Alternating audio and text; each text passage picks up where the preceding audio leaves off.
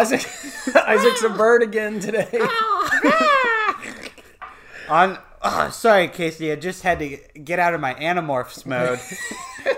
He, he literally uh, he anamorphed right in, on the couch, right in front of God and everybody here. Let's just say this Christmas got a little crazy oh yeah, in kind of a quirky young adult novel kind of way.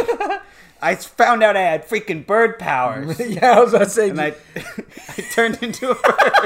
You found out how you had weird, vague powers as a teenager, and you used them to save the the woman crush of your dreams. You knew I gotta save her. But also, I was flying around, as birds do. Right. So, I guess you could say it was a pretty magical Christmas.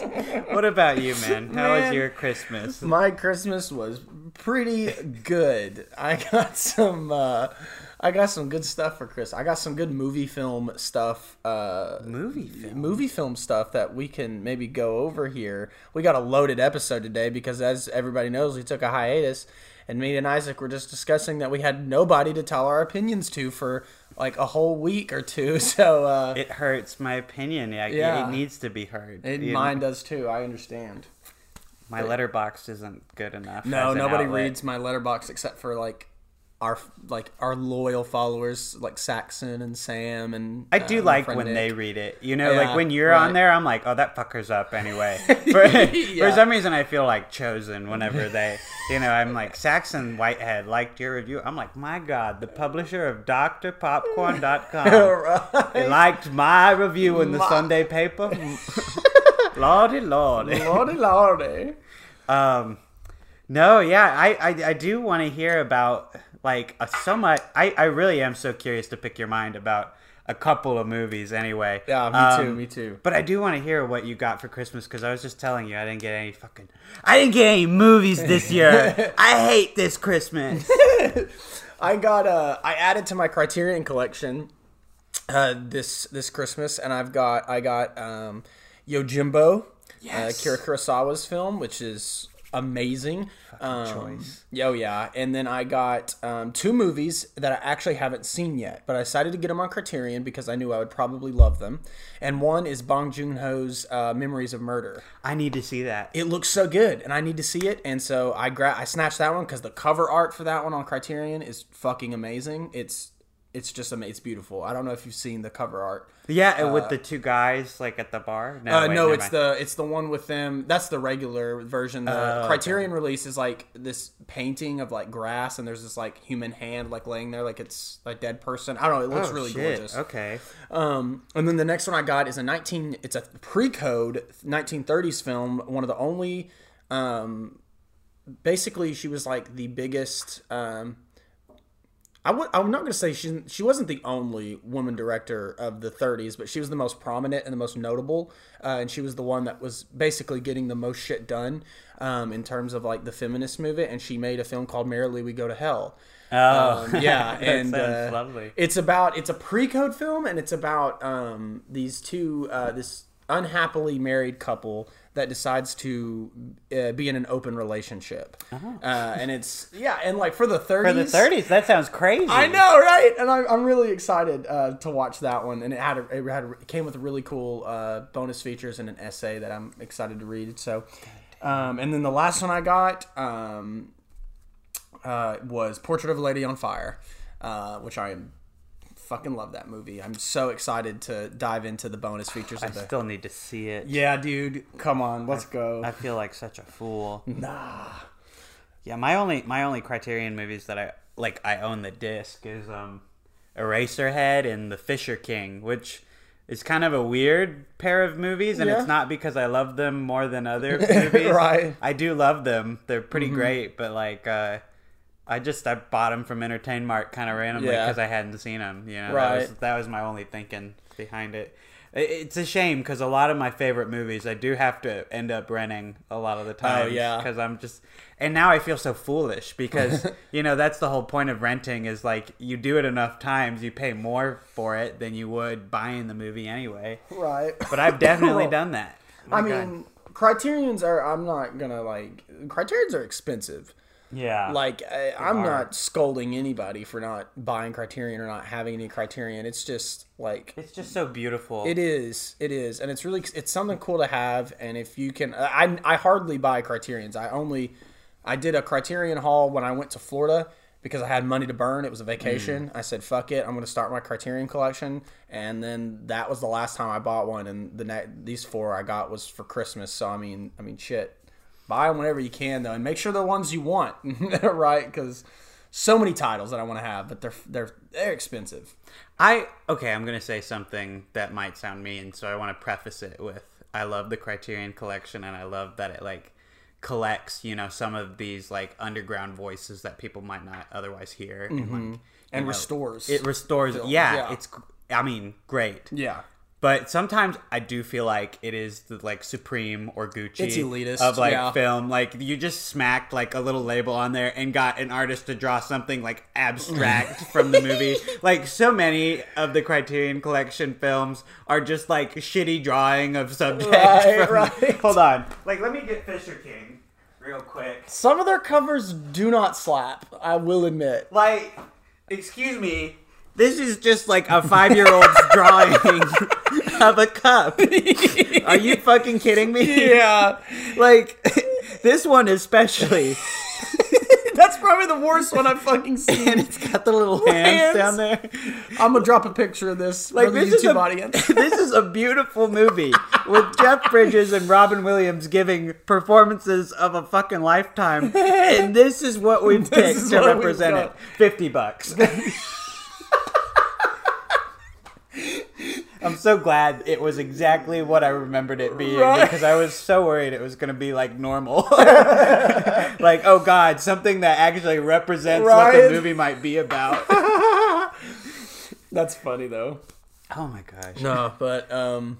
I do love Criterion. Oh yeah, Criterion. They are great. Um, I did get one other thing that's worth mentioning that I thought was so cool. Uh, my girlfriend found these um, VHS tapes. Yeah. Um, of like classic movies, and they don't have the the film is taken out of the cassette and it's replaced with LED lights. And they're uh, they run on batteries, so you don't. There's no wires to them, and so you can display them. But she got me um, Psycho, uh, Hitchcock Psycho, and the LEDs are red. Um, and then she got Rosemary's Baby, uh, and she got Tremors, which I'm super excited about. And then she got me um, what was the fourth one? Fuck, what was it? Oh, Gremlins. She got me Gremlins, and those like Hmm. light up blue. Those are really cool. I can't wait to display those in my office. So that sounds fucking yeah. awesome. What uh, what what stuff did you get? What movie film? Uh, movie film wise, I mostly got like um a lot of Star Wars stuff. Let's Uh, go. Kennedy's family was very cool, uh, and very generous. Uh, they got me, they got me a lot of like Star Wars T-shirts. Uh, uh, some pretty. Oh my god, the most incredible thing: a leather bound game of like a Song of Ice and Fire Yeah, set. yes. And I, I mean, I feel like such an idiot because I just bought Dance of Dragons on paper, Dance with Dragons on Oh, paperback the other day. Yeah. But now I have this like beautiful like leather bound Mm-hmm. version, so I'm like, I'll just never take that out of the sleeve, you know? I'll just right. only read this copy so I don't besmirch the other one. yeah. Um, but yeah, that's awesome. Uh, and um, my cousins, uh, they got me. This isn't really a Christmas movie. It was just a movie that one year we got obsessed with for some Mm-hmm. reason around Christmas. It's called Gentlemen Broncos, and it is from the director of Napoleon Dynamite and Okay. Mm-hmm. um, Nacho Libre. So it's like very much in that vein of humor. Um, and I don't know. At the time, it was the funniest fucking movie we'd ever watched, and we loved it for years and years. And they got me a little um, Redbubble sticker with a quote Oh, from the movie. It's like, "It's the friendship stone. Let's blow on it." Sam That's cool. Rockwell is in it, and he Oh, gives a dope. really fucking good performance. He's very silly. I don't know. I haven't seen it in a long time, so I'm I'm, I'm gonna keep this illusion of it in my head until, Right, right. until I'm faced with reality. Well, hey, dude, Red Redbubble stickers are always goaded. Like Mm-hmm. those are so cool. That was what my old laptop used to be covered with. Same. Just like Redbubble stickers. I had a bunch of New Vegas stickers on there. Nice. And I had a, a, a Christopher Nolan one that was like in the Supreme logo and it was over his eyes and it just said Nolan and I, it was cool. but yeah. I think I just well, my main one was the four South Park hats because at Oh, the yeah. time I was watching all of South Park and I was like, I want, I want a sticker. I want a sticker. but I fucked it up. Like you're supposed to put them so they're like in a line, Like, Right. but I kind of like did it all like angly. But people thought I did it on purpose. They were like, "Oh yeah, that's totally like the crude style of the show, like the animation." I was like, "Oh Right. yeah, I did that with that in mind." that was definitely on purpose. Hey, speaking of on purpose, did you um, did you over the holidays? You know, it's a great time to watch film. Right. Did you on purpose like turn on a movie? I uh, I did on purpose. On purposely? uh, purposely, yes. Um, I watched several, but I'm just gonna, you know, kind of like how I do when I watch a shit ton of movies. I'm just gonna kind of glance. Uh, There we go. Give you a- Casey's giving you the the uh, Sparks notes. Yeah, the, I'm going to give you the Sparks notes, especially because every, uh, and I don't do it every Christmas, but I like I like to try and do it every Christmas. Is uh, the Harry Potter films? Oh yeah. They they have such a vibe of Christmas time for me, um, and they're really special to me. And so we we sat down and we binged them all in two days. Holy fuck. Um, oh yeah, it was definitely an experience. Um, some brief brief notes, obviously not going every single one of them. Um, my main takeaway, rewatching, they're still great. Um, the specifically the last two parts of Harry of the Deathly Hallows, they're a little shakier than I remember them, but still overall um, good. What are you looking for? oh, I'm just looking at the ratings of each one. Oh, yeah. Yeah. So one thing I can say is that um, David Yates uh, completely neutered uh, everything artistically fun or visually pleasing about Oh, the about the Harry Potter movies. Um, because there's a specific style uh, when Columbus is on, and listen, Columbus, Chris Columbus is not a bad director, okay, at all. Like he's there's a style and there's an aesthetic to his Harry Potter films that I think is lovely for at least the first two. Yeah. Um, and then we get into the third one with Alfonso Cuarón, and as you know, my I hate that man. No, I don't hate him. I don't hate him, but You just have such a shit take. I know there are very few movies of his I like. However, Prisoner of Azkaban, he hits it right on the mark. It, it's his style is obviously there. The cinematography is way better than it has any right to be. Bussin'. Um, it's bussin' and Prisoner of Azkaban just being you know a great story. Um, but then after that, man, they all just become um, kind of like how the MCU became after their first five films. They it's all the same now. It's like a it's like a very long running television show, and they obviously Warner Brothers like that, so they brought him on to do Fantastic Beasts, and I just think that's appalling because Yeah. those look the same as the last five entries in the Harry Potter series. But yeah, they're still enjoyable. The Harry Potter franchise is is amazing, obviously. Um, I, I feel like you're right. Like it got to a certain point in the Harry Potter series where they like the practical effects and Mm-hmm. like the very strict adaptation kind of like died out and like the movies got like very CGI heavy. Oh, yeah. Like I'm thinking of uh of Goblet of Fire and Order of the Phoenix especially with like those fucking shitty CGI like centaurs and stuff. yeah, Um, they were not good. They went all out for the dragon though in Goblet of Fire, but But all the color went away too. yes, Yeah. Like The- especially in um, Half Blood Prince. My God, yeah, that movie is so dark and it doesn't really need to be. Like that's something I definitely enjoyed about reading the books is like you can feel like a lot more like light in your head. Oh, With- yeah. And that's the thing is like even though a lot of the story gets darker in the later installments of Harry Potter, you don't Right. literally have to like Get dull darker. the color palette. Like that's so fucking silly. Yeah, I I don't get it. But people have definitely gone like ape shit over that. They've been like, "Oh my god, that's so deep." They Yeah. changed the color to be darker at the end.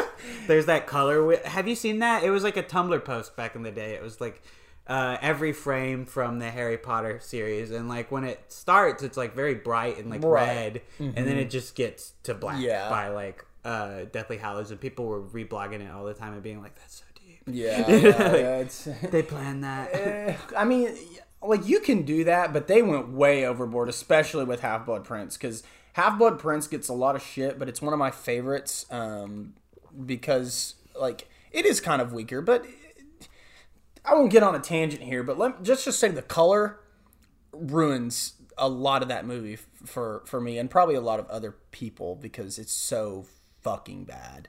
Um, but yeah, we we watched that, and then uh, I did a double bill of the Venom movies, and um, I have nothing to say about that garbage shit. I'm done. The not even about the post credit sequence of Venom. Let there be carnage. No. No, dude. no what thoughts? what what the hell do people see in these movies? They're not even that fun. Like I can't get past the editing, how atrocious it is. And honestly, Tom Hardy, who the fuck is directing him? Like what are they saying to him going into scenes? He is not playing this like how you, anybody else. I, I don't know. It's just weird. It just doesn't feel right. I didn't like him. I don't see what everybody likes about him. Tom Hardy is fun, or not Tom Hardy. Uh, Woody Harrelson is fun. That's about it. I, I'm consistently surprised to hear people say they like it because it looks like the most like corporate like manufactured bullshit. Like it looks pretty stale and flavorless, and like Tom Hardy looks like fucking awful in it. Like I remember when the first movie was coming out, like my friends at the time and I like made fun of like how terrible like his lines were. I feel a little thick. Yeah. um, Bro, he looks like he's on the edge of death, like throughout the entire two films so far. it's like I gotta do it for my paycheck, my one a year. He is, he definitely feels like he is phoning this shit in. I anyway, that's the other two films. I, I have one more film uh, that I watched, but we can talk about that in a second. I want to hear what you because there's two that obviously are the main topic of today. But Yeah. I want to hear what you've watched. Well, I, I, I- started this uh, this period right. I rewatched The Matrix, um, which is still f- fucking flawless. I, Goated. I fucking love that movie so Yeah. much. Kennedy didn't love it. That made me kind of sad. I Really? was showing it. I was showing it to her for the first time. Just never really like clicked for her. And I found out a lot of people feel this way about The Matrix. Like, you know, they can recognize it might have been groundbreaking at the time, but they feel like the story arc of like the chosen one and like how one dimensional some of the characters feel a- and like how kind of wooden the romance is. Yeah. And like I see all of that. I don't care. you Yeah, know, yeah, like yeah. I, I think it's a splendid movie. It's one of the first movies like as a kid that like en- engaged with me like in an interesting conversation brought like a lot of concepts that kids might not normally think about i know it's not for kids but like Yeah, as a kid i loved that shit Yeah, i was yeah. like this is so cool I de- it was definitely a, a mind blowing movie for me. I definitely mm-hmm. remember watching it and, and not knowing anything about the Matrix. I went in completely blind, which is awesome. And then seeing the reveal, you know, of like just Yeah. how it played out, I was like, bruh, this is Bruh. dope. bruh, yeah, just bruh. So, yeah. It's like it's not like I don't think it's like a masterpiece or anything. Like I obviously have problems with it, but at the same time, I'm very willing to look over that for bullet time and Yeah. those effects and the action. It's amazing. Yeah. the action in the first matrix i mean anyone who says it's bad is stupid it's, like it's absolutely dumb as fuck. It's so well choreographed. Yes. It's so fucking like.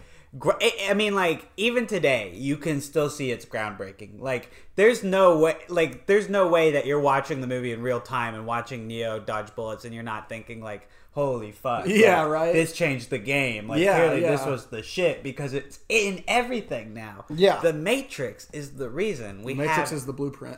yeah, it, it. I mean, honestly, it's a prototype superhero movie in Yeah, my yeah, eyes yeah. too. Like, it, it, it, was like, hey, people don't think it's silly when someone becomes like really overpowered like that. Like, Mm-hmm. superhero personal power narratives can succeed on the big screen. I think The Matrix is kind of directly responsible for a lot of the Marvel like blockbusters we see today, for sure.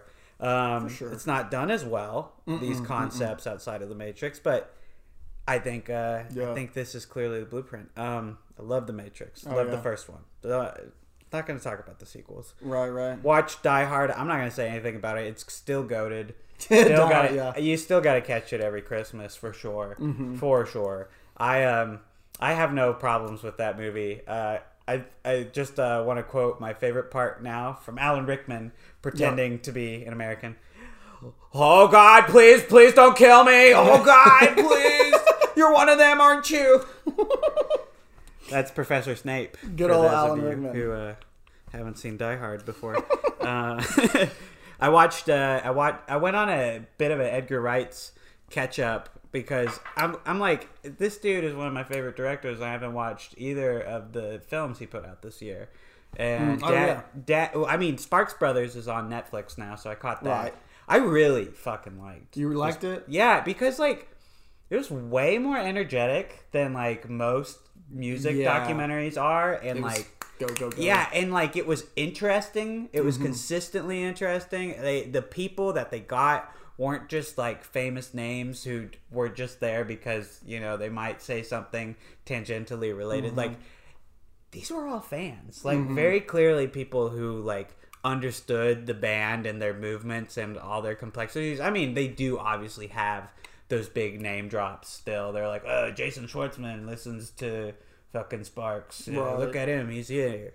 Um, I don't care though. It's really great. It's really well edited. I liked it a lot. Um, just a little bit long was all. But- Yeah, I, I will say, uh, I definitely felt the runtime. Checked my watch a couple times. There was a dead spot in there for me for about 20 minutes where I was like, because it, it it has a format that it follows, right? It's detailing all the albums basically. And it just hit the spot for me where I realized I was like, okay, we're just gonna run through all these albums, and there was a few that were not as interesting to me, but for the most part, like for that first, at least the first hour and twenty minutes, it was like, holy shit, like this is wildly entertaining and very informative. Like they really did all the. I mean, they actually had the Sparks Brothers there. Yeah. um, to talk about all this, and it was really interesting hearing from them and their evolution and stuff. But by the end, you know, I came away like a bit long, but still enjoyable, very enjoyable. Also, did you have any idea they had anything to do with Annette until you watched the movie? No, didn't. Yeah, because I was like, oh my god, what? Yeah, right. and I've been I've been wanting to catch Annette. I I, I still am kind of sad I haven't seen it yet, but now I I extra. Oh yeah, no. So that kind of made me seeing, knowing that the Sparks were involved with it. I was like, okay, well, I definitely want to catch it now. Uh, but then I saw a scene uh, from the, the actor who plays Howard in The Big Bang Theory. There was a scene from that movie uh, put on Twitter, and they were like, uh, I forget the actor's his actual name. I just know him as Howard from Big Bang, but um, they were like, this should get Oscar buzz. And I just watched this one like two minute scene fucking amazing. I am actually Really? pumped to watch Annette now. Yes, it was it was amazing, and it was an amazing scene. Oh gosh, okay. I don't even want to tell you like what it was about because I was like, I I need to experience this whole movie. I feel like I'm really gonna like it. So Yeah, I'm excited wow. to watch it now. Okay, I, I I've heard good things. Well, I've either heard really bad or I have heard- this is great. yeah. Like I, I have not heard middle ground, and no. that always excites me. Yeah, approaching a movie, but it's very polarizing. I think Right. that's gonna it's gonna apply to one of our big subjects today. I don't think it's gonna really apply to the other. Right. Um, we're such teases. I What could it be? It's probably not even in the episode title what we're gonna talk about. Purposely not. I know, I know that your like fucking clickbaity head headline's gonna have it. Um, Right. Never mind. It's not clickbaity. I'm so sorry, baby. No, it's okay. We gotta get them views. We gotta get them views. We gotta. Mm-hmm. Papa gotta collect. Um, Papa gotta collect. Can we put that on a shirt? you sure can. You can sell it. Let's go. Uh, Sam, Sam. you're listening, this is our get rich quick scheme. yeah. Um, shit, what was I gonna say? Oh, and speaking of music documentaries that are really long, I also finally finished Get Back, which is The the Beatles? Beatles. Yeah, Yeah. over eight hours. Um, Holy shit. you better be a Beatles fan. I'll say that. You better really mm. like the Beatles. Right. I'm a pretty big Beatles fan. Uh-huh. I wouldn't say that I'm a big enough fan to watch this movie with my full attention the Right, whole time. right. But it is so fucking cool to just watch these dudes hanging out and talking and then just casually write like one of the most famous songs ever Right. made. It's just like, oh, Paul McCartney and I'm just fucking around and suddenly I've written Get Back. yeah, One of the greatest songs known to man. it's like, oh shit, okay. Uh, I will say I'm not like the biggest Beatles fan, and that is mainly because I haven't dived into their discography like a lot of other people have. But I will say two of my favorite all-time songs are from the Beatles, and that's "Yesterday" and um, "Yellow Submarine." Nice. I love those songs so much. Uh, you you have a good appreciation for the Ringo stuff. oh yeah, You people bash Yellow Submarine and Octopus's Garden. You can shut the fuck up. Literally, They are pure and childlike I and know wondrous. they're goaded, bro. We all all live in a copyrighted world. Fuck YouTube. Yeah, and our mousy mouse overlord, Mr. Disney. Disney's nuts. Disney's nuts. That was stupid. I'm so sorry. I don't have my Letterboxd open. How am I to know what I watched? Ah, yes. I was talking about Edgar Wright, and I Ah, wanted yes. to mention that I. I watched one of my favorite movies of the year now. Fuck. Uh, last night in Soho. Okay. I hadn't caught it, and I now I feel stupid because I knew it was gonna be something I liked. It's just Mm-hmm. this was one that was weirdly polarizing too. I've noticed Yeah, like yeah. a lot of people I respect saying they don't really like it a lot, and Right. that it's muddled and all this. And yeah, I mean, some of it's kind of muddy, but like it's so fucking entertaining, and I can't look away, and I'm still thinking about it, especially the visuals in this movie. Like, and I know you don't like the movie, but like they steal all the right nods from Perfect Blue, you know, like cool ass, like mirror shit, like. Um, and it's just um, incredibly performed. Thomasin McKenzie is a name to watch out for for sure. Like, because Jojo Rabbit is her performance in that is amazing, but like she does it again in this movie, and I I just I see great things for her. Anya Taylor Joy though, I mean we all we all know. we all know, but she's just fucking amazing, and she can do anything. And yeah, she did it. Matt, I love Matt Smith too. Oh he's, my God, he's yeah. he's kind of fun, especially in this movie. He's fun. I um, Terence Stamp is in it. He's really good. He's having a lot of fun. Uh, his role, uh, I don't know. Well, you just watch the movie. Yeah, I, it's the next one I'm gonna watch. It's The, on my watch the standout to me though is Diana Rigg, who is Olenna Tyrell from Game of Thrones. Right. She is so fucking badass. I love her so much, and she's in this movie, and Dope. I love goaded for sure. She's goaded. Well- um, great. Yeah. Speaking of Thomasin McKenzie, and speaking of polarizing films, Whoa. the last film I'll talk about uh, tonight, ever, no, Ever. kidding. Oh. Um, I finally caught a movie that I've been wanting to see since it came out, but for some fucking reason I hadn't watched it yet. I watched Old. Oh yeah, you're and you're a big Shyamalan guy. I'm a big Shyamalan guy, and let me tell you, old. I'm in the camp of old is good.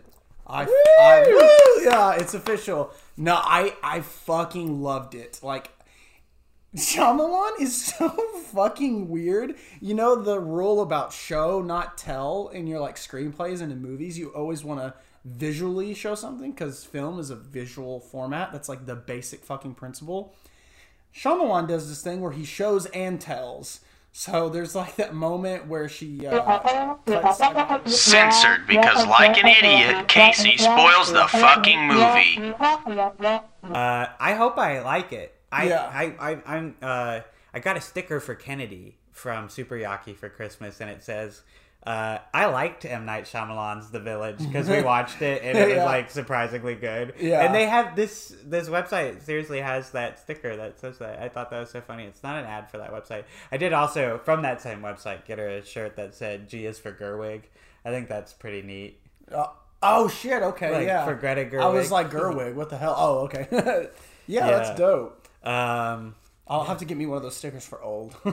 That is dope. Yeah, for sure. I liked M Night Shyamalan's Old. My friend Isabel liked, oh, excuse me, Old as well. Um, it's a fun time. what? Oh, here's what else I watched. I watched Pig, and this is the last one before we get into the big movies. For sure. Uh, I really liked Pig. Yeah. I, I like that it's like kind of a deconstruction of like revenge films, like especially John Wick. Like Mm-hmm. Yeah, yeah. I know that's like the easy comparison, but it does seem kind of modeled on that Mm-hmm. like structure, specifically like with the animal companion and everything. Mm-hmm. Um, love how like personal it is. Mm-hmm. Love Nick Cage. Love Alex Wolff. Um, love the dad actor. I don't know his name, but Okay, he I really was fucking good. He was amazing. Um, yeah.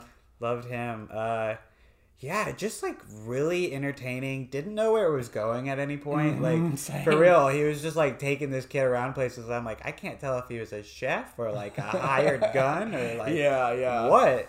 Um, Go into this movie cold. If you've Yeah. not seen Pig yet, do not watch even a fucking trailer. Just, just watch it. Like there are some pretty surprising turns. Like I Mm-hmm. will just say this: if you are someone who needs like an ending that like uh is deeply satisfying, like you're you're gonna fucking hate this movie. Like, Oh, yeah, You know, it's it's like plot plot points end in unsatisfying ways because it's not you know like a fuck you to the audience or anything. It's just like how this would probably play out. I don't know. It always felt very logical Yeah. as a turn in the story, and it honestly, the more I'm thinking about it, the more I think I like it more. Like, sorry, I said more so many times in that sentence, but I'm just I'm feeling this like affection for the Mm-hmm. film growing. I love when that happens. Like when you walk away from something, you like it more. I, I was just thinking about this today. Once upon a time in Hollywood, uh, Yeah. was that big film for me. Um, because I, I I'm thinking of that movie because Licorice Pizza is getting a lot of reviews like it that it's like a hangout movie and Right. I'm like hmm Yeah. I wonder how that's gonna be how I'm gonna Yeah. feel about it but yeah with Pig when I was watching it I was like I don't know if I see the five star hype I still don't know if I see that like I liked it a lot Mm-hmm. I didn't I didn't love it you know but I am starting to appreciate aspects of it that I didn't think about and also oh my god I just thought about this aspect it's kind of um rooted in some Greek myth stuff, like uh, Orpheus and Mm. Yeah, shit. yeah, yeah. And I thought that was cool. Like when I realized, like, oh my gosh, there are a lot of parallels in that story. Right. I'm a big sucker for like Greek myth, Greek like myth. Yeah, yeah, parallels. um, but yeah, so those were the only notable movies that came out this December that I was thinking about. So I think we should just probably call it here. Oh yeah, yeah. Yeah, yeah. There was nothing. It was definitely wasn't a movie that broke a billion bucks. This- Oh shit! Look, that little Spider-Man Happy Meal toy. oh shit! it made me think Matrix 4. Yeah, resurrections.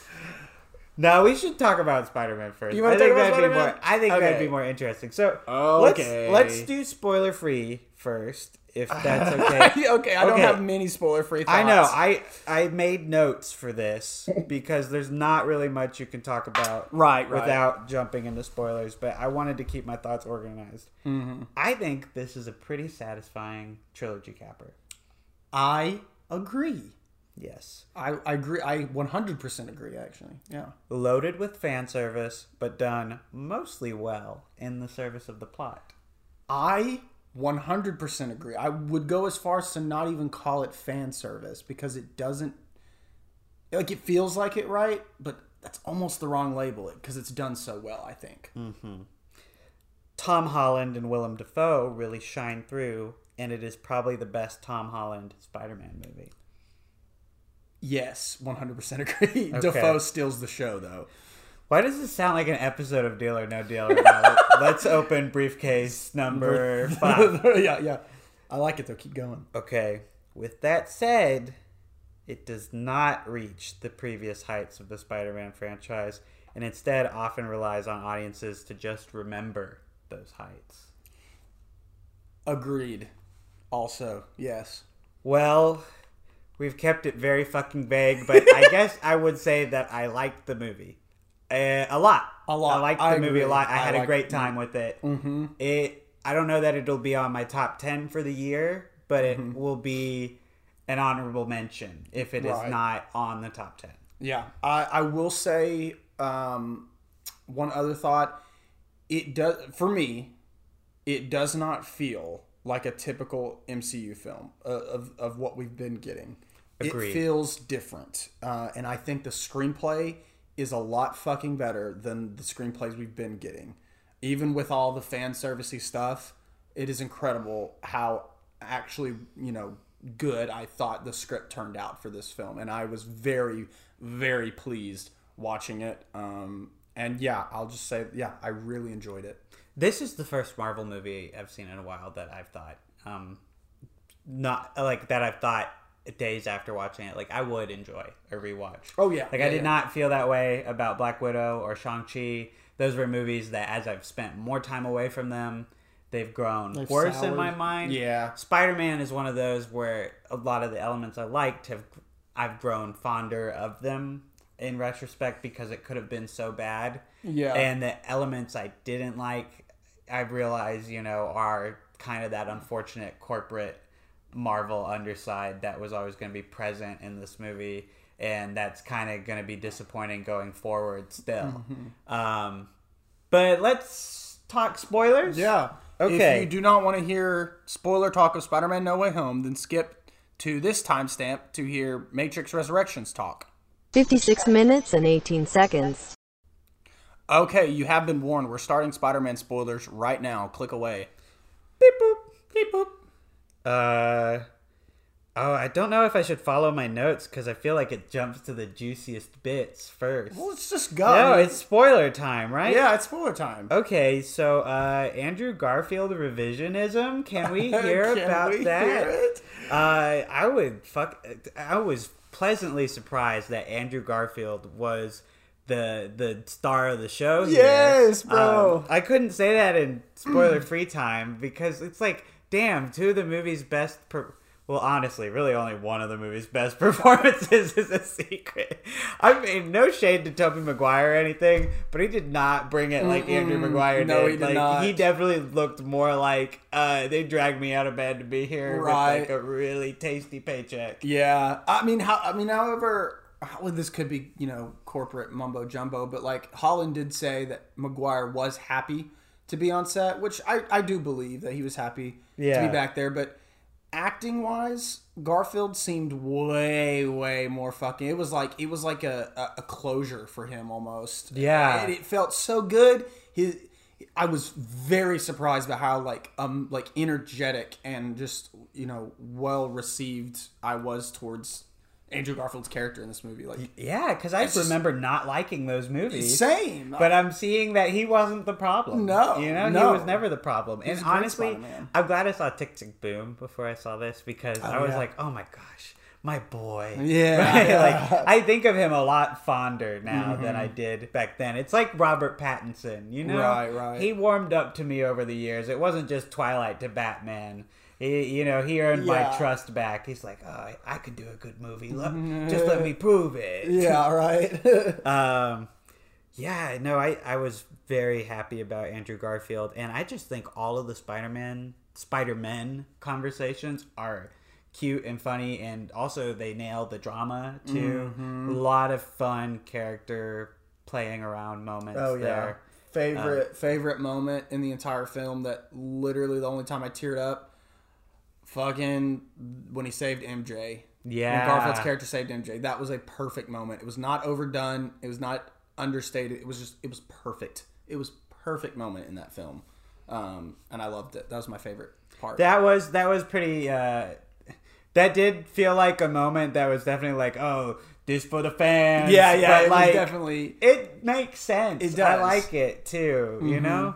And that's the thing, like with all of the fan service, you know, in quotations with in this movie, like I think most of it is just like really well done and It's like, servicing the characters. it services the characters. Yeah, Yeah. like these characters being here never feels like it doesn't make sense and that it's just happening to be an event. Like Mm-hmm. it feels like this is a reasonable story that could drive Tom Holland's character to grow and these characters make sense and they interact with each other that makes sense. Mm-hmm. For the most part. I feel like um Okay, so I'm gonna I'm gonna name names. Sandman and Lizard.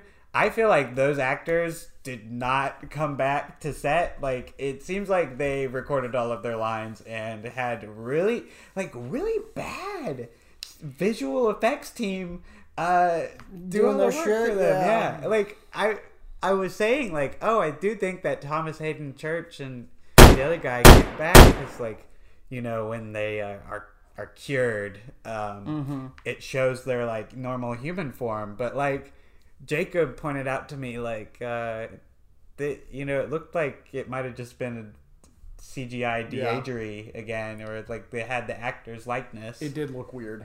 I Yeah. admit. Yeah. and they didn't linger long on No. those guys they were never, uh, you know, shown to be talking for too long. Yeah, and even though that they were confirmed in the trailers, they weren't on the villains panel with all the stuff. Like it was mainly Molina, Dafoe, and Foxx, which is what we focused on in the movie. So yeah, I doubt they came to set.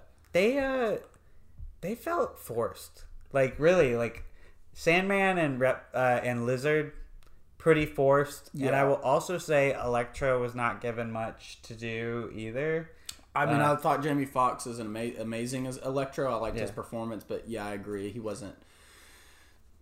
Didn't have a whole lot to do. yeah he drove some conflict a little but really if anyone if it was anyone's show it was probably green goblin like he definitely had it um, and I, I just think you could have had three villains for three spider-men I, I, I just feel like these Spider-Man movies really have the wrong mentality of needing to one up each other. Yeah. Like, oh, Spider-Man 3 had three villains, so let's have like four in Amazing Spider-Man 2 or maybe just 3, but we're setting up the Sinister 6. Right. But then in No Way Home, I mean, you get pretty close to having like the legit real Sinister 6. Mm-hmm. But also let's just talk about like the rules of like the spell and why these villains are here in the first place. Like either A, they died to Spider-Man or B, they know who Peter Parker is. So Electro, okay, check. He he died. Mm-hmm. Uh the lizard, he knew Peter. You know, check. He also he can be here.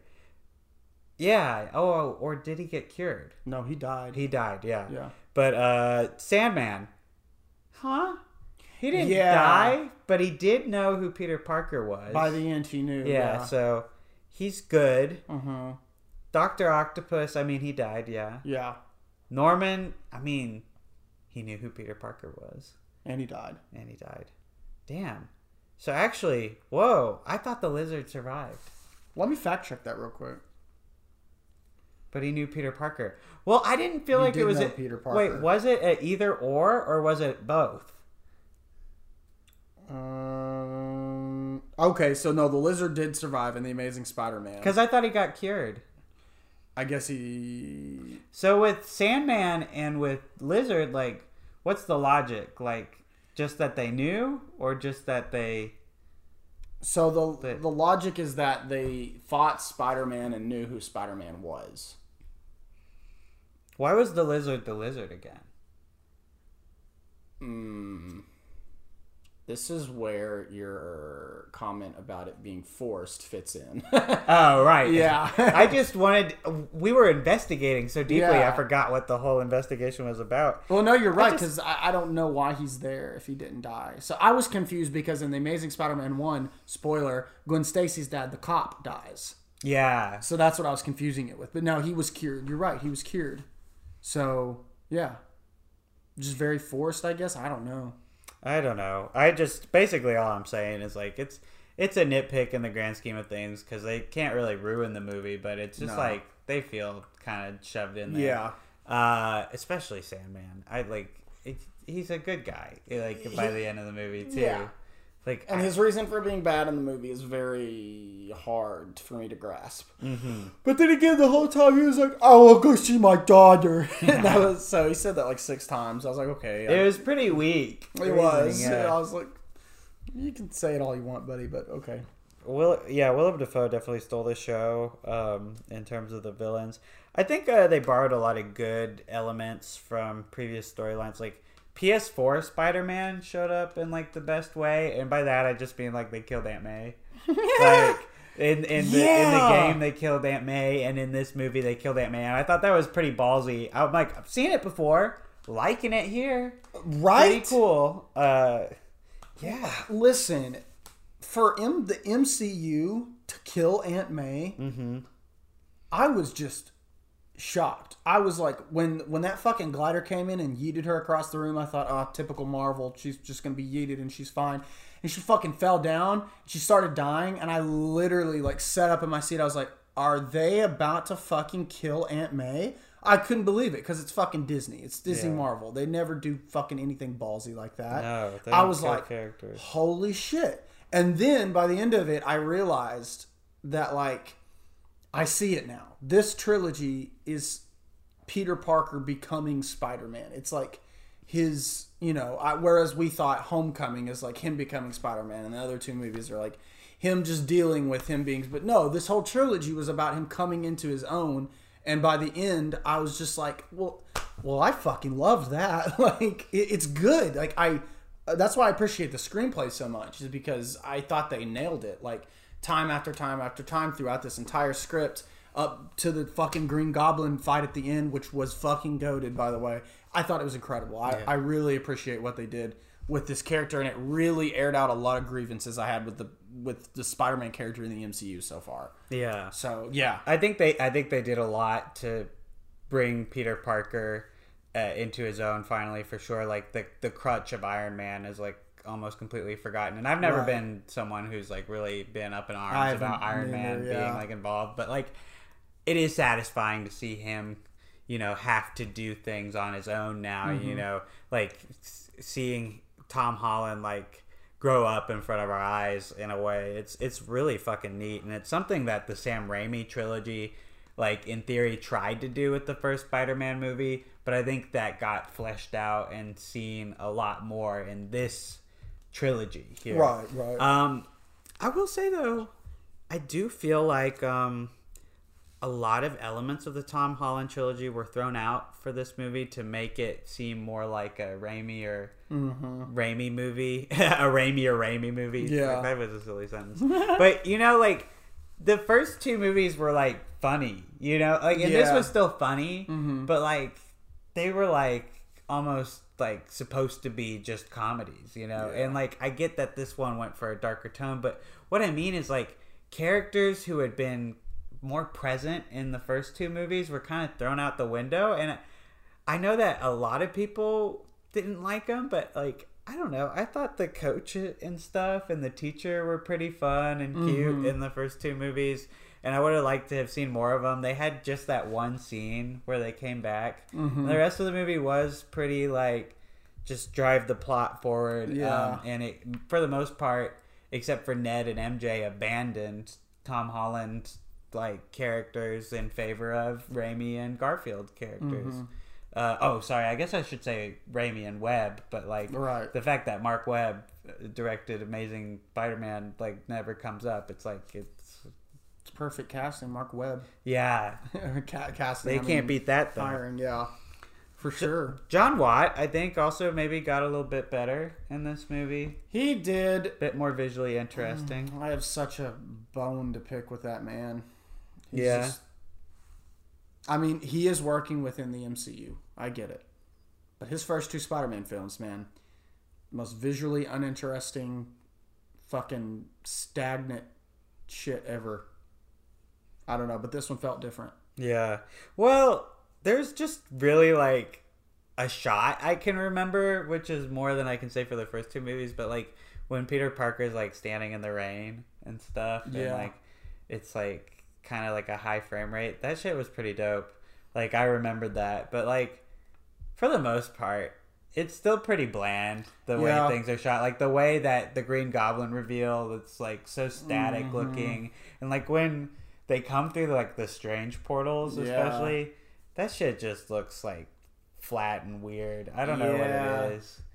Yeah, and then also Chris, I, Chris Stuckman's review. I remember him saying like like what you said about the Green Goblin reveal. He's like, does Willem Dafoe not deserve like a pan up, a tilt up to reveal? Does he not deserve that? I'm like, you know, you're fucking right. They really just do put the camera like yeah, they've like there would never be a handheld like camera sequence in a Marvel movie like was there not one in in this one handheld.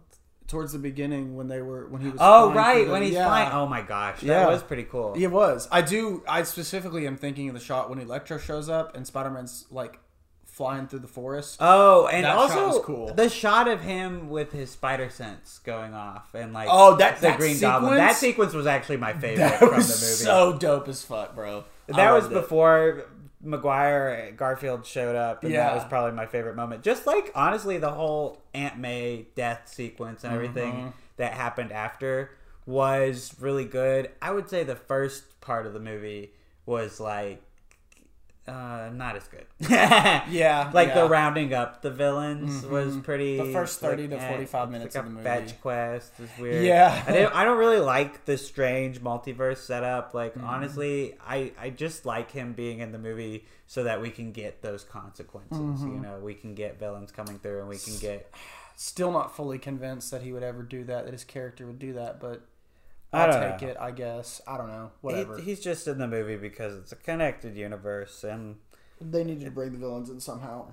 Like honestly, Marv uh, like Sony's original plan was to break from Marvel and go back to having it in just like their own Spider-Man universe. Right. It wouldn't have changed the story very much. Like the only people they would have lost would be Daredevil Yeah. as the lawyer, and they would have lost. uh Fucking oh shit, I can't even remember. Oh, Doctor Strange and, yeah. and yeah. Wong. Wong. I'm sorry. What a stupid fucking cameo that Daredevil was. Uh, That was the one part where I was like, okay, please. That's just pure fan service. That's what I mean. It's like the first part of the movie and the fucking cringe shit, like when they quote the memes, like, I, you know, I'm something of a scientist myself. Okay, but I cackled at that. I'm not gonna. I know it, it was stupid, but It didn't like really strike me as like the right time to be saying that phrase. Like it was just more forced than Right, right. it needed to be. That was what broke it for me. Yeah.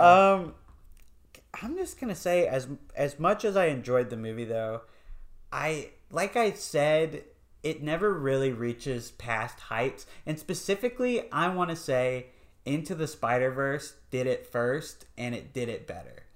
Like I like this concept of Spider-Man coming from the multiverse to team up with someone who's going on a character growth journey in a more vibrant than usual way. Uh, I just liked it better when it was Miles Morales and Peter B. Parker. And g- God help that you get silly with the concept of a multiverse. Like, Into the Spider Verse wasn't afraid to have literally fucking John Mulaney be a pig Spider Man or Spider-Ham. Nicolas Cage be like a noir Spider Man. Noir Spider Man is fucking dope. Yeah, like that movie is so much fun, and it's not limited by this like boring like Marvel like uh you know things got to stay grounded or recognizable. Like we got to be able to.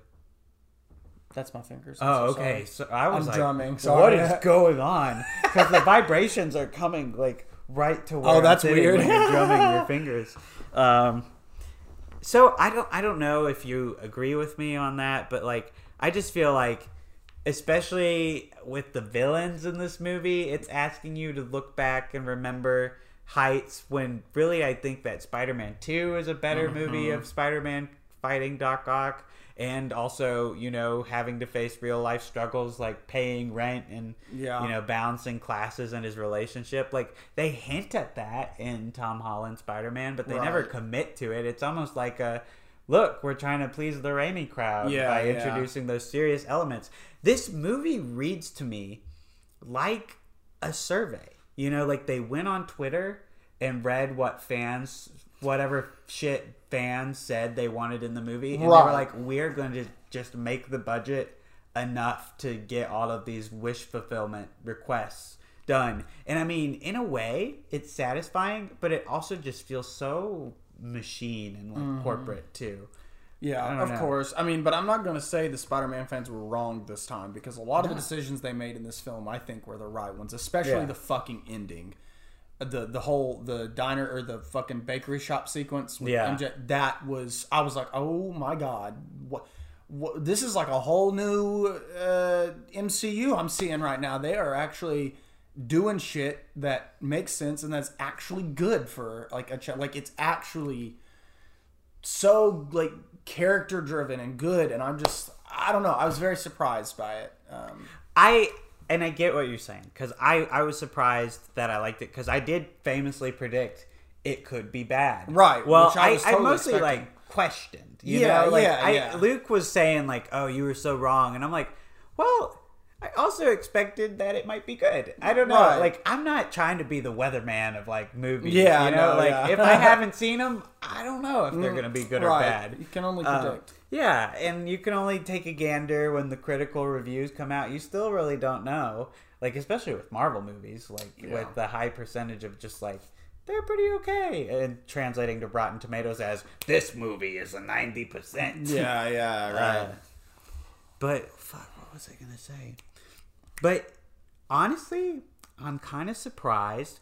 But Matrix Four has me kind of thinking about this movie a bit more cynically because I think they're kind of opposites. Like this movie is definitely, you know, in the camp that like art and stories belong to the fans. Here's their narrative that they want. We're we're listening. Here you go. Whereas Matrix 4 is like a movie that says, uh, this is my story. Um, and because I am so passionate about it and I want to do it right, it will be unapologetically mine Yeah. and deeply personal. And I, I find that, you know, even though this movie is probably more like, is like manufactured to be more entertaining throughout its runtime, like, Yeah. that my respect does go more to movies that dare to be personal and you know not as satisfying like can you imagine like a movie like pig is the antithesis of fucking spider-man no way home Right, right. and i'm just saying like i do i do think that they did it well with this Mm-hmm. movie i just think that there's no risk involved and Yeah. you can't really achieve greatness in storytelling if you're not trying to tell a story that some 30 year old guy thought sounded neat on Twitter. yeah. You know, like, and that's just how I see it. And I know that it's, it was executed well and that the Spider-Man were awesome and Willem Dafoe and Alfred Molina especially were really good. Um, but I don't know. I think that I still see it through kind of a cynical lens, even though I like it. you Yeah, know? I do. Yeah, oh no, for sure. Well, it's hard to. I'm at a crossroads right now with the MCU because, or not with the MCU, with Disney, um, because of just the stupid fucking shit that they've done all year. Um, I mean, as you saw, uh, the box office, um, I saw a tweet that was really funny, but also really fucking scary, uh, where Spider Man had raked in all this ungodly money, and then Nightmare Alley and West Side Story bombed. And the person was like, "Wow, good day for Disney, but also bad day for Disney and Disney." They're, it's like they own everything at the box office, and it is infuriating that we have people like Guillermo del Toro and Spielberg that are putting out movies in the same year in the same month um, and that are right now being pretty much critically acclaimed. Nightmare Alley, not so much as West Side Story. West Side Story is pretty much being universally praised right now as Spielberg's best in years, and it absolutely flopped at the box office. So much that I think they only showed it at our Conway Cinemark for like a weekend, and then it went away. I don't know if it's still playing anymore That's fucking crazy. and they and they they sold out all the theaters for Spider-Man No Way Home, and it's now ranked over a billion dollars. Which, listen, I know we still got about we still got to talk about the Matrix. There's there's no time cap on these fucking episodes, y'all. Y'all are here to discuss and hear, but I I really have to say something that is very frightening to me is, is I think all of us were operating on the assumption that the box office had been lower because of the pandemic. Spider-Man No Way Home just absolutely obliterated that entire thought process. A billion fucking dollars in 12 fucking days still in the pandemic. That is that is absolutely insane. That is, that those are like pre-COVID numbers Yeah. for a Spider-Man movie. And I'm sure it would be a little bit higher if it was still pre-COVID, but I highly fucking doubt it. I, a billion in 12 days sounds pre-COVID, but it is not. It is still in the pandemic, and that has me worried for original fucking or for studio films that are not fucking Disney. That Yeah. is that is insane, and it really it like when I saw that it made a billion dollars, and I saw what West Side Story had done and what The Matrix was doing, I was like, holy shit, uh, this is bad. This is really bad, um, and it's really scary because this is this is where we're uh, where we're headed with the box office, and um, I I don't know. It's also it's breeding a culture that is so fucking annoying. I mean, there's way more problems with it other than they're annoying, but seriously, it's um it's scary. And even though Spider-Man No Way Home is good, we we unanimously agree. Yeah, Yeah. it's a pretty good movie. Um man, a billion fucking dollars. I, don't just, know. I just don't like the alternative. Like, you know, it's not that I resent Spider Man No Way Home for anything that it particularly is doing. It just, I weep not weep. Sorry, I'm being so dramatic. Well, I weep. I I, don't know. I'm like very upset to think that other movies that like are more personal and grounded and risky and you know they're new IPs, original stories. Mm-hmm. Yeah. I, I worry that you know corporate like fucking movie studios are taking all the wrong messages away that we want Uh-huh. everything to be you know another sequel or another reboot with like a bunch of cameos like that's good you know like that's fine it's fine that movies like that happen but i hate that that's the only option now Mm-hmm. and this is something that i think is a good segue into matrix 4 a little bit is like I just think it's so annoying how fucking entitled fans are becoming because of this. Because there's only one type of movie succeeding at the box office these days. Yeah. and fans have taken it to mean like you know we need to be pleased. That's what benefits a movie in terms of success and critical reviews and uh, our approval of it is if they listen to us appeal to us. And so when a movie like last jedi or matrix 4 comes out i i always want to walk into it on its side because i don't think that a movie has to be for everyone. Right. you know? No, like it i think that you should be able to connect with a piece of art if you like it if it makes you think of things that you the individual like the Mm-hmm. thing about like these marvel movies and these endless sequels and blockbusters is that they're taking they're just analytics they're looking at some of the most profitable Mm-hmm. and well liked IPs and they're remaking them and pumping them out there so that more people will go, ah, that was pretty okay. And we're not getting too many movies that make us go like, wow, that really blew my mind, you know? Nothing's mind blowing anymore. There's no like spectacle. And I and I think that's pretty ironic that Matrix 4 is coming out in this time because I think the Matrix franchise represents, you know, groundbreaking originality and and um, hope for like filmmaking and, mm-hmm. and original ideas. Like I think at that time, the idea of super superhero IPs was exciting because it was a way for like people to tell these nerd stories that hadn't really been heard before. Yeah. But now that's all there is. Yeah. You yeah. know, the nerds have made it so unfun because Yeah. their movies are the only ones that get their stories continued. Right. You know? Yeah, for sure. I and I, there's there was never there's never been a more perfect time um, for the Matrix Resurrections to come out. Yeah. Um, and I have to say, um, a YouTuber who I, I used to watch frequently, um, that now I'm like, man, you're a little bit more illiterate than I originally thought you were, and I, still like him. It's Jeremy Jahns. oh, I figured you were going to say Jeremy yeah. Johnson. Um, I, I, listen, Jeremy Jahns is not like an idiot. He's not a bad person or anything. I, I like Jeremy Jahns stuff, but he is more. He's gonna watch the big movies that come out. He's not really an art house fellow, kind of like Chris Stuckman is. Uh, but he said something in his top ten worst movies, or his he said his, they were the top ten most disappointing movies, really for him. Um, and The Matrix Resurrections was among them. And he said, "Listen, if this, if Lana Wachowski directed this as a big middle finger to Warner Brothers, uh, and as like basically a, a counter, you know, to the sequels and reboots and stuff, he's like, then I'm all for it."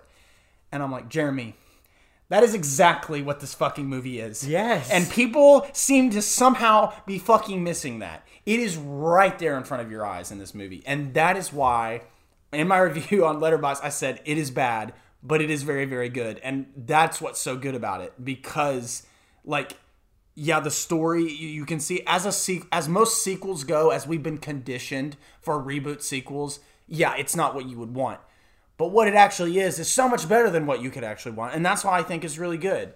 Um, Yeah. and I think like, I mean, yeah, just getting into the Matrix Resurrections. I think it's fucking brilliant. I think it's awesome um, that this was able to be made, uh, especially by Lana. Um, I think it's like the only reasonable continuation of the story because it's sort of like an epilogue and it's sort of like Um, like a lot of people have said, it's a reclamation. It should be called Matrix Reclamation. It's, Yeah, it's taking it back from the um, um, the the the hyper obsessed uh, quote unquote fans that have misinterpreted um, the Wachowski sisters' story and made it into some um, wrongful on the wrong side of the pol- pol- the political spectrum. Obviously, Yeah, uh, because uh, I mean, it's it's been famously used by like the right wing a Yeah. lot. Um, red pilling is Red a concept pilling, yeah. online um, that I think the Wachowskis famously like. I was gonna try and find the specific tweet, but I like one it. time, like yeah, Jared Kushner or something retweeted it and was like, "Truth," that it was like, "Take the red pill, wake up, sheeple," or something. And Lana Wachowski was like, "Fuck you." yeah, she just quote tweeted and said "fuck you." this movie was the ad- adaptation of yeah, that of that tweet. tweet. Yeah, um adaptation my bad Yeah. sorry not adaptation fuck me all right. It's i'm okay. illiterate It's okay. i'm illiterate It's okay.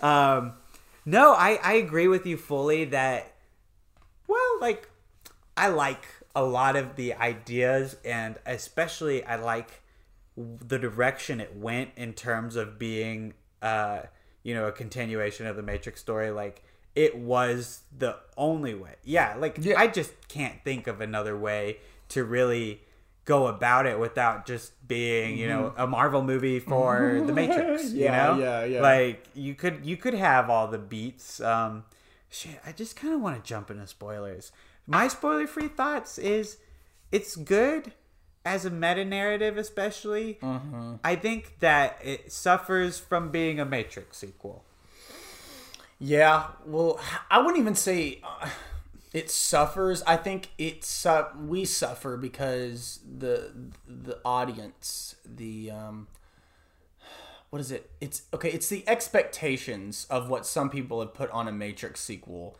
that is annoying to me. It's not really that it.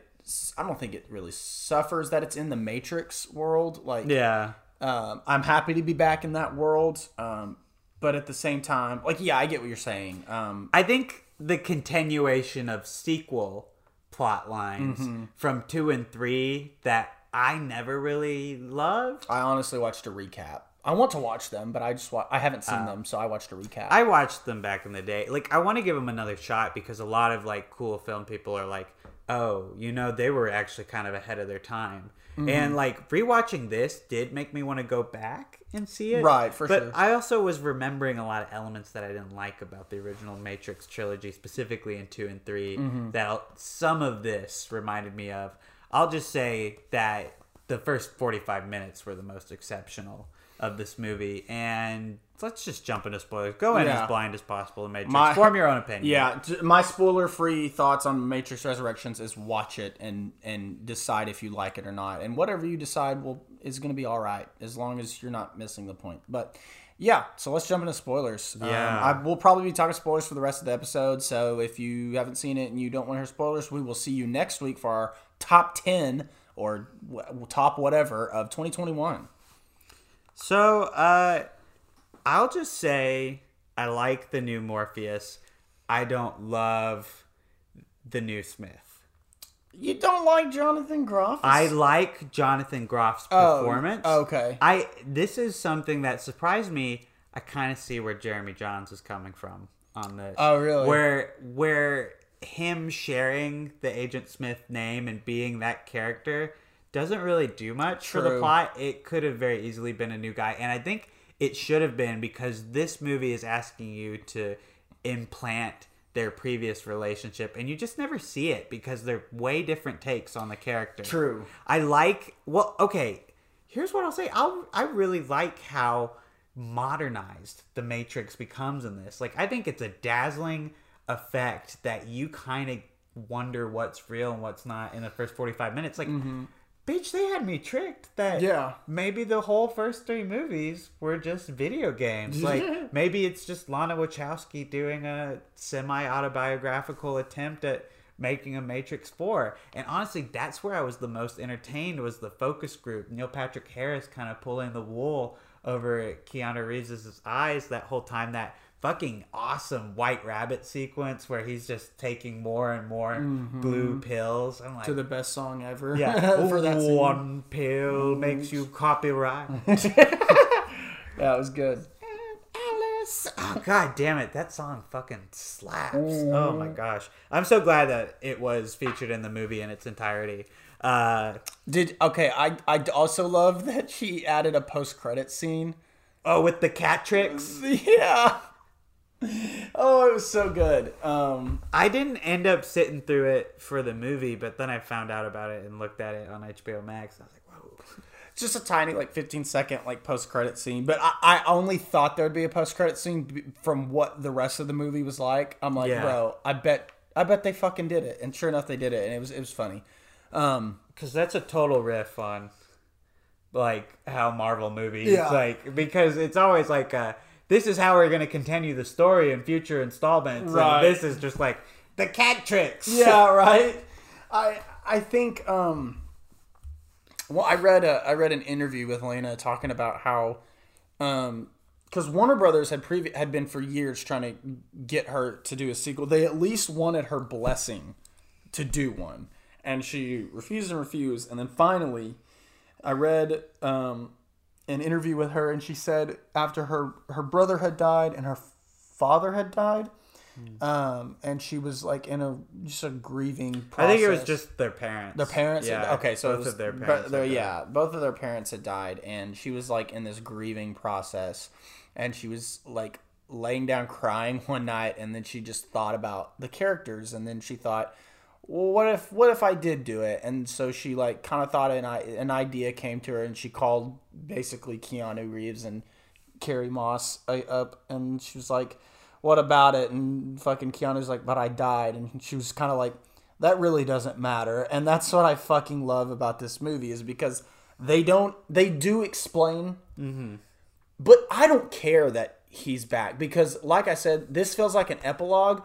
I'm gonna go ahead and say this this movie was not ever meant to be canon. This was just her coming back and basically saying "fuck you," taking it back for herself um, and for you know the people that you know actually you know the where the first movie actually really identified with them a lot, especially with the trans allegory um, within the first movie, even the sequels apparently. Um, Yeah. uh, just you know, and, and and it being, I don't know, it's just and it's a love story between Neo and Trinity, and I feel like, you know, the war with it's not focused on what the other three films were focused on, to the point where it's showing you clips from the first movie overlapped onto this movie, which I thought was just so like, what the fuck? Like, why are we doing this every sequel? Like, I don't know. It's so it's so different and it's so non-conforming uh, and i was so surprised that warner brothers let that that bit in about with uh, jonathan groff's agent smith talking to him about you know, Yeah, the studio like Warner Brothers. yeah They, name dropping them. name dropping them and, and and that would never happen with disney you know but uh, and whether warner brothers thought it was just like lana being like friendly with them which she's really probably not Yeah.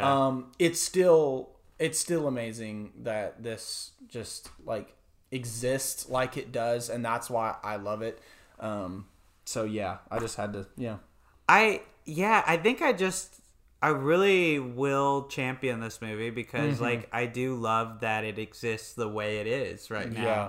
Like I think that's awesome and I think that I want more movies like this because Mm-hmm. they're clever and they have me thinking about them still like days after well just a day but i know i'm gonna still be thinking about it. I'm it later still this thinking week. about it. and like i want to rewatch it and that's something i wouldn't Mm-hmm. have expected from matrix sequel because honestly two and three are movies that i have not really thought about rewatching until this one came out and made me Mm-hmm. Kind of reconsider i will say that I'm conflicted because there are a lot of elements about this movie I do not care for.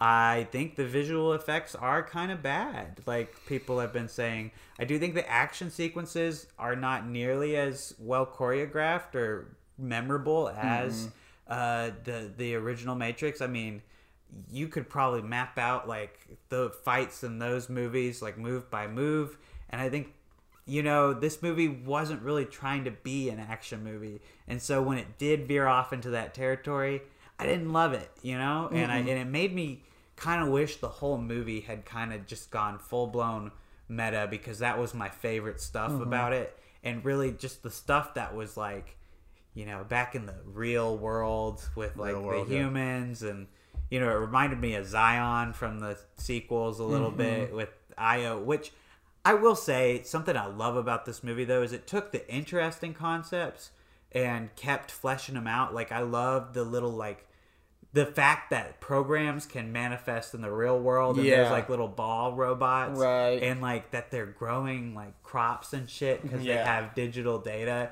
like these are all very interesting ideas and Right. the idea that machines would turn on each other too, Yeah, and yeah. that there's these little like subsections of of machine like factions like that's dope as fuck and also i just really really love the modernization of the matrix itself like the Mm-hmm. tricks getting more clever and especially neil patrick harris's like monologue about like human nature and like feeling like surprisingly good in a villain role not super intimidating but like Right. I like where they're coming from with this look at him, and it kind of reflects to me like the, you know, the the right wing kind of like uh, media suave people. They're all like very charming about their like racism and controlist like ideas. Also, the the people um, throwing themselves as bombs is pretty dope. I Oh, don't know. yeah, yeah. I don't know what else to say other than that. That it looks really cool. that sequence is dope as hell. Yeah. They're just like, I, I, I will say I um I do agree with you that the action wasn't as good. The CGI fights and stuff weren't a, as good, but uh, again, like it's fine for me because it's not about that. This this particular Matrix Yeah. movie isn't really about that, and I was completely fine with that. There was enough action in it to be like, this feels like a Matrix movie, but also it's it's not about that. And like I, the best way I could say, it's an epilogue. It's it's a note from the author, like at the end of the book, like no, you know, author's note. That's what the Matrix Resurrections is for me, and that's I, I like it just just like that, just how it is. And I agree, I do agree. I really want to rewatch it. Like I didn't Yeah. expect to want to rewatch it because the Matrix is a movie for me. Like I've been like, yeah, it's good. I, I loved it when I watched it. I've had no urge to revisit it though. But with this film, I'm just like. I'm about to go binge all of them now, like front to back. For real? It just it's it's so interesting, and you've got all this new this new like three new lenses to look at it through every you know since um they the directors transitioned even they were still you know going by uh i can't even remember They were going by the Wachowski brothers. Wachowski now they're the. Wachowskis. yeah Yeah. and it's just it's like you have whole new lenses to look at that through and i think the the focus on trinity in this movie especially uh, Yeah. kind of completes the whole allegory you know for me I'm, I love I love that they gave Trinity like honestly I feel like Trinity got short shrift in, in the original trilogy in terms of like character development and I felt like the focus on her and kind of like righting some of those wrongs for her character Right. making her powerful like I, I really liked that and I liked I liked the the idea that these two characters need to be together like the romance Mm-hmm. was kind of silly in the original Matrix but it's sweet it's like I do Yeah. want them to do anything to get back Yeah, together yeah. and it's nice to see them i think it's so funny that they named the husband chad though Yes. that's, that's just pretty good like It i think that's yeah. just to be funny Yeah. i like it a lot right, right. it was funny. I didn't even catch it till I was on Twitter after, and I was like, "Oh shit, his name was Chad." they Like, said his name a lot so Yeah. that's why i was like oh my god it just never registered with me. I was like, Yeah. "Okay, his name is Chad," and then I saw it on Twitter, and I was like, "Okay, in this context, I understand now." It clicks. I But like, yeah. I do you think that they were going for like making more? Like, do you think that the ending signifies more sequels, or is like a you know a final like wrap up? I think it's a final wrap up. I think Warner Brothers will try to squeeze more Matrix movies with different characters. Um, and I don't want them to do that. And I hope that they, I really hope they don't because I really want this to be the end of the Matrix forever. I want this to be it.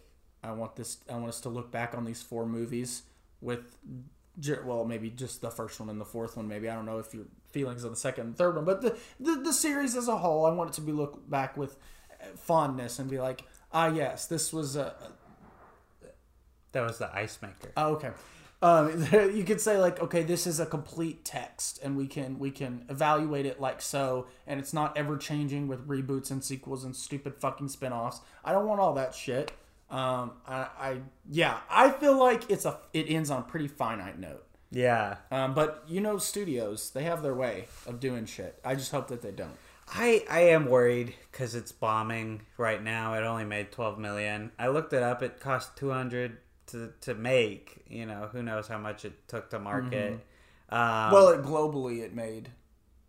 It ma- it's made about a hundred, I think. Oh, really? Oh. Yeah, yeah. I'll double check. The thank God. Okay. Yeah, No, I um, was worried it was bombing, and if it No, bombs, domestically, it was sixty nine million last time I checked. well, I'm worried if it succeeds because they might take it as like a oh, well, make more now, Right. Uh, and, and like I want the Wachowskis to be able to make like other movies. Like they clearly want to make other movies. It's Mm-hmm. just sad because ever since The Matrix, they've only made flops. Like Jupiter Ascending didn't make any fucking money. Cloud Atlas was Right. disappointing. But uh, well, Speed Racer. Yeah, But, Speed uh, Racer. But with this movie, I hope they are considering the HBO Max subscribers. Like most people I've talked to watched it on HBO. I Max. did watch it on HBO Max just because I don't know when I'm going to get to go to the theater again, and we needed to talk about it, and I was really excited to watch it. So I was like, Yeah. you know what? I don't think Lana Wachowski cares anyway.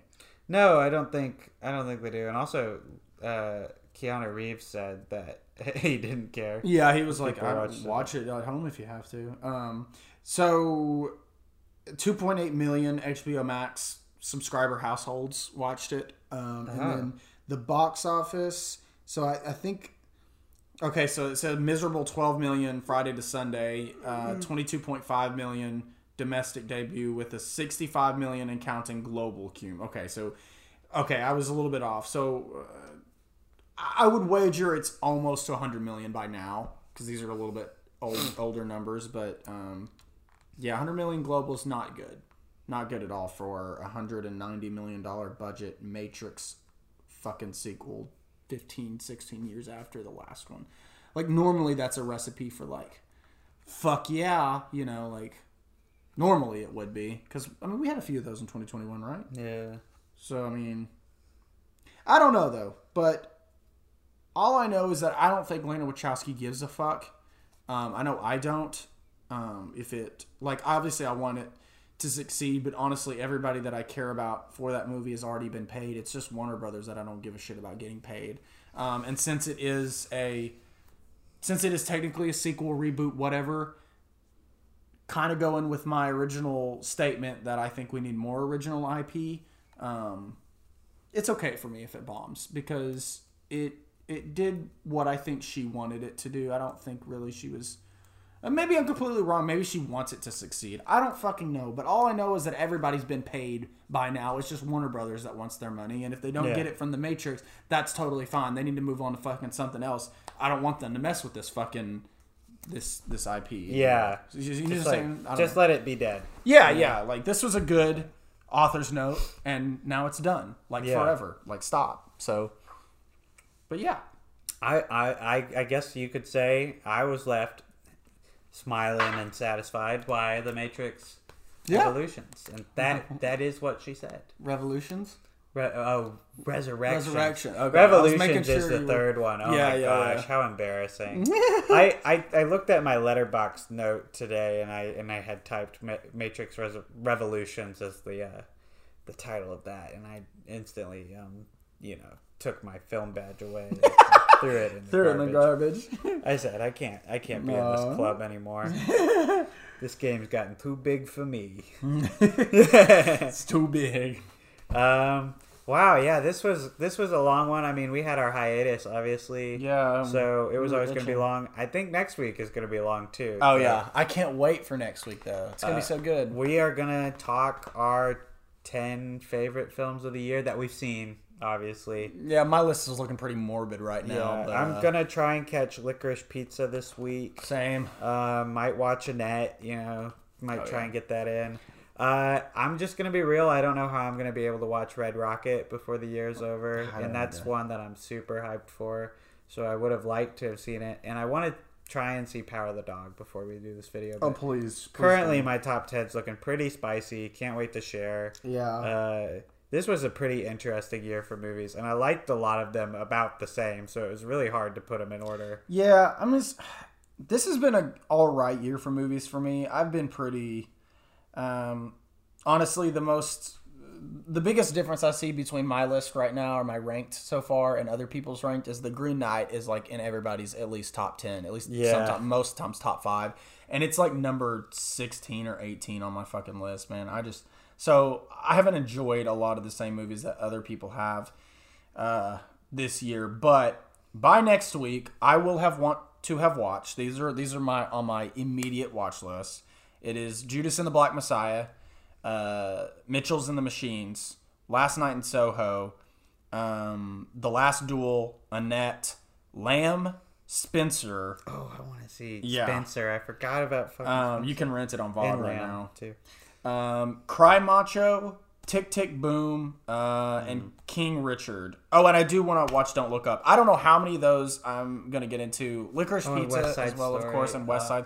There's so much that I, I haven't seen, but I definitely, for sure, for sure, for sure, Tick Tick Boom, Cry Macho, Lamb, Spencer, and Annette. And we have a lot of time before the Oscars, and we can always make amendments. always like, make I will. I would love to come out and be like, "Hey, I saw this movie. It totally shakes up the top ten for Oh, yeah. 2021." Like, I don't mind doing that. Mm-hmm. You know, I I just have limited time in the year to see everything that comes out, and I just like to watch movies when it feels like the right time to see them. Not. I'm not a big crunch for the big event guy. I mean, I do it for the Oscars sometimes, but mm-hmm. you know, I like to enjoy and think about a movie for a while sure. before I move on to the next one. Anyway, For sure. yeah, top ten of the year next week. Wow, this will be the second time we've done it. It's the second Yeah. time we've done it. It's been doing this for a year now, and uh, wow, we've we've got a surprise for y'all. Um, Yes. come Oscar season, it's gonna be, uh, it's gonna be fun. I can't wait. We got a cool little idea. it's gonna be spooky, spicy fun. Yes, yes, yes, yes, yes. so look out for that in March, whenever the Oscars. Yeah. March, Yeah. February. Who knows when? I think it's early happen. March. I looked Okay. at it. So yeah, yeah, bro. So hopefully we'll. I mean, I know we'll probably have seen all the Oscar films by then, um, and I have a sinking feeling that Don't Look Up is going to be nominated for a lot of shit. And uh, though I haven't seen it, I don't think it should be. So Well, I'm uh, I'm gonna go back to the sky. Yeah. You know. fly away, man. I have powers.